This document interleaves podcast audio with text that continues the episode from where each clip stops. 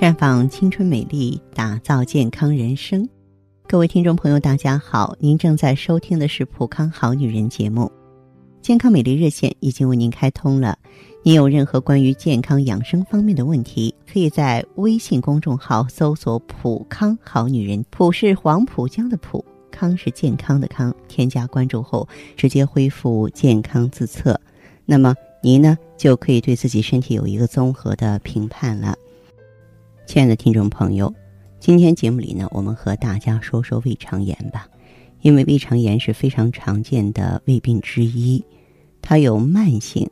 和急性之分，虽然胃肠炎的病情一般不会太严重，但是上吐下泻的症状，尤其在这个季节，对我们日常的工作生活呀都有很大的影响。那么，胃肠炎都有哪些常见的症状呢？一个就是胃脘部胀满，哎，这个呀，要算慢性胃炎疾病最常见的一种症状了。嗯，这种胃肠炎呢，会让患者感觉到这个胃部啊。老是闷闷的，或者是胃脘部有明显的肚子胀，严重的会出现两肋也胀，胸部、腹部也胀满，特别不舒服。再就是胃脘部的疼痛啊，多数情况下跟胃脘部胀满是同时出现的，胀痛啊、隐痛啊、钝痛，急性发作的时候也会出现剧痛或是绞痛。疼痛的部位一般是在胃脘部，少数会出现在两肋。腹部、背部或是胸部，胃脘部有局部的压痛或是深压不适，有的呢胃脘部啊不适或是难受啊无可名状。当然还有烧心和消化不良，感觉到局部灼热、嘈杂、反酸，出现食欲减退，甚至不想吃东西、没食欲了啊！吃了之后呢就觉得胀得难受、消化不良。当然，每个人呢体质不同，表现情况不一样，也会有朋友出现大便异常和虚弱的情况，常常会出现便秘啊，一般是数日一次。少数朋友呢还会有便溏的症状，时间长了就会体重下降啊，身体无力、精神不振了。这个胃炎是要重视的，因为有一些慢性胃肠炎，你不在意的话，我们说脾胃是后天之本，气血生化之源，是吧？你长期营养不良的话，就会贫血啊啊！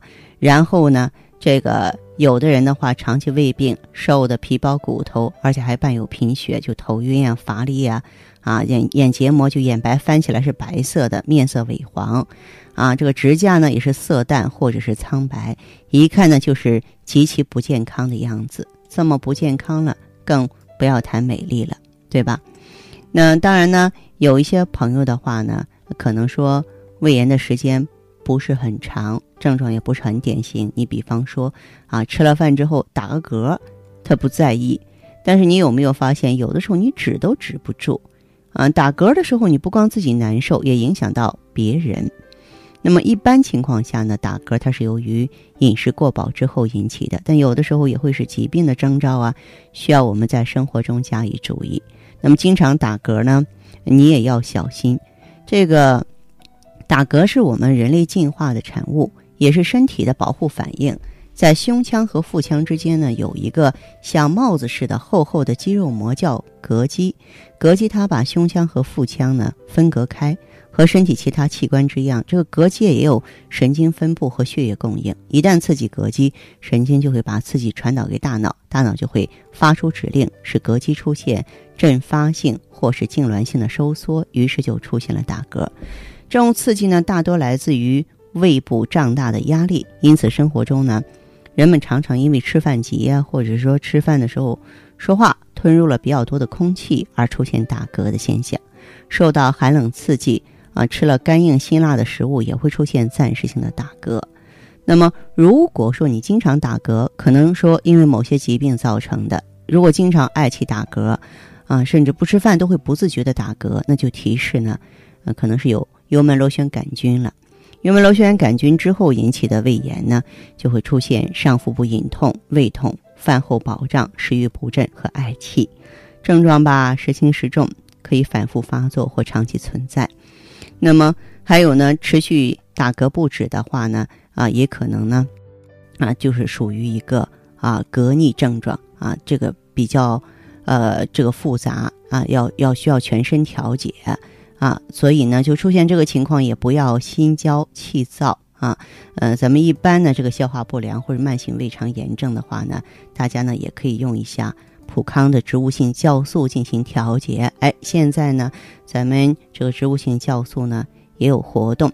那这个老朋友啊，介绍新朋友关注公众号的话呢，会有惊喜等着你啊！大家呢务必呢关注一下。